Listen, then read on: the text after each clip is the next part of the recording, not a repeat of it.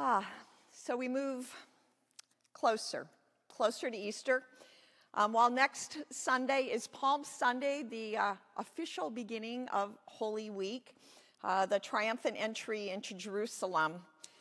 The gospel lesson we want to attend to this morning is absolutely essential to understanding the events of Holy Week, at least as far as the gospel writer John tells us.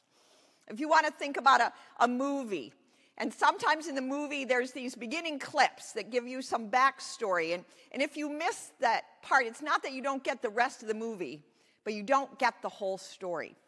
So that's why we are encountering this morning and paying close attention to chapter 11 of the Gospel of John. It's 57 verses, and so I'm not going to read all of them to you, but I'm going to invite you as I have invited myself in this last week, to walk through it, to listen, to pay attention as we go.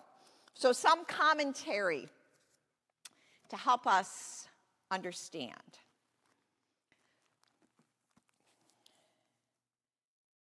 So, we know that uh, Jesus and his disciples had been traveling and they had been healing and teaching, and all the good work of Jesus had been spread.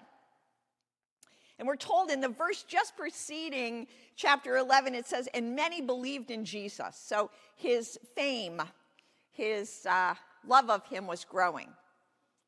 And then we encounter these words, the very first words of chapter 11 of the Gospel of John. Now, a certain man was ill, Lazarus of Bethany, the village of Mary and her sister Martha. We know Mary and Martha from another story in the Gospels. Um, we know that Mary, Martha, and now Lazarus were good friends of Jesus. What we find out here in these very, these very early verses is that Lazarus, their brother, is sick, and the two sisters, having known uh, what Jesus could do, having uh, known him as a healer, it says the sisters sent a message to Jesus Lord, the one whom you love is sick. So they call on Jesus knowing that he can do something, and Jesus gets word, but we find out in this, in this uh, chapter that Jesus doesn't go right away. Jesus doesn't go right away. In fact, we're told that after he gets the word about Lazarus being sick, he doesn't go for two days. He tells his disciples, You're going to have to wait and see. You're going to have to wait and see the glory of God unfolding. So Jesus uh, arrives, and we read in verse 17 when Jesus arrives, he found that Lazarus had already been in the tomb for four days. Oh, see, Jesus' delay wasn't, didn't mean the death of Lazarus. It must be that Lazarus had already died even before Jesus knew that he was ill. Interesting. Um, we are now so used to what cell phones and internet that everyone would know everything right off but apparently uh, the word had come slowly. Jesus then gets to Bethany, and there are many people there. So many people have come to console Mary and Martha. And we could just sit with that because we've felt it, right? We've lost a loved one, and, we're, and, and people gather around to grant us comfort and sometimes to just weep with us. And that, that apparently is what's happening here. The, the community is surrounded, Mary and Martha, with so much love. Jesus gets there in the midst of all this. And we're, we're told in verse 20 when Martha heard that Jesus was coming, she went and met him while Mary stayed at home. And then Martha said these words to Jesus, which I bet all of us have felt at some point in our lives. Martha said to Jesus, Lord, if you had been here, and I think she had a strong voice, Lord, if you had been here, my brother would not have died. Wow. But, but that's not the end of what she says. But even now, but even now, I know that God will give you whatever you ask of him. Ah, right? That belief and unbelief, that holding together, that anger and that trust in Jesus, all in that one line. And, and Jesus says to Martha, Your brother will rise again. And Martha said, Well, I know that he will rise again in the resurrection on the last day. And then Jesus said, I'm the resurrection and the life. Those who believe in me, even though they die, they will live, and everyone who lives and believes in me will never die. Then he asks Martha, Do you believe this? Do you believe this? And Martha said, Yes, Lord, I believe that you are the Messiah, the Son of God, the one coming into the world. When uh, Jesus asked her this, it is not a theoretical question. It's not a big general in the end time. Do you believe this? But do you believe that I am the resurrection and the life? And she gives that great testimony of faith. Yes, Lord, I believe. When Martha had said this, she went back and called her sister Mary and told her privately, The teacher's here and he's asking for you. Can you envision this? Mary is crying, I'm sure. She is a wreck. And Martha's now been out and she comes back and says, The teacher is, is calling for you. And when Mary got up, she went quickly out to him. Now, Jesus had not yet come to the village, but was still at the place where Martha had met him. And the Jewish people who were with her in the house consoling her saw Mary get up and quickly go out, and they, they followed her because they thought she was going to the tomb to weep there. They were going to keep weeping with her. And when Mary came where Jesus was and saw him, she knelt at his feet and she said to him those very same words of Martha Lord, if you had been here, my brother would not have died. I want us to feel this, right? Because it's like us. Lord, if you had been here, my fill in the blank would not have died. Show us your power. And when Jesus saw her weeping, and the Jews who came with her also weeping, Jesus was greatly disturbed in spirit and deeply moved. He had compassion. And he said, Where have you laid him?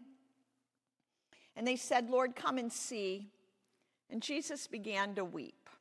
Ah, this is the one who weeps with us also. Jesus began to weep. And they said, See how see how he loved him? But some said, could he not have opened the eyes of the not could not he who opened the eyes of the blind man have kept this man from dying? Do you feel all this tension, this belief, this disbelief, this trust, this lack of trust, even in Jesus' day? And so, this Jesus, this one who is still weeping, um, greatly disturbed, we're told, comes to the tomb it was a cave and the stone was lying against it. You kind of hear what's going to happen. Sounds a little bit like Easter morning. And then Jesus said, Take away the stone. And Martha, the sister of the dead man, said, Lord, there's going to be a stench because he's been dead for four days. Jesus, don't you know his body's already going to be rotting? And Jesus said, Did I not tell you? Did I not tell you that if, uh, if you believed, you would see the glory of God. And so they did. They did it. They took away the stone. And Jesus looked upward and said, Father, I thank you for having heard me. I knew that you always hear me, but I've said this for the sake of the crowd standing here, that they may believe you sent me. And then when he said this, he cried out with a loud voice, Lazarus, come out.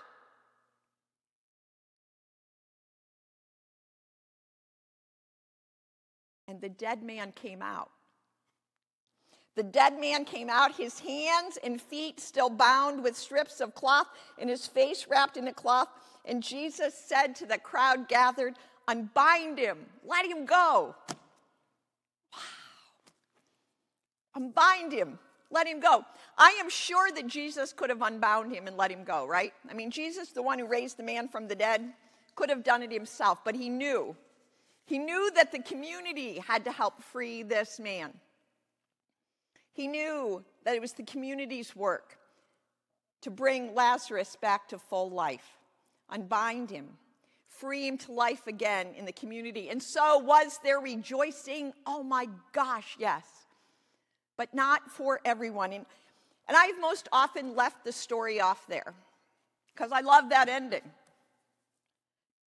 But we can't get to Holy Week, at least as far as the Gospel John tells us, without these last words.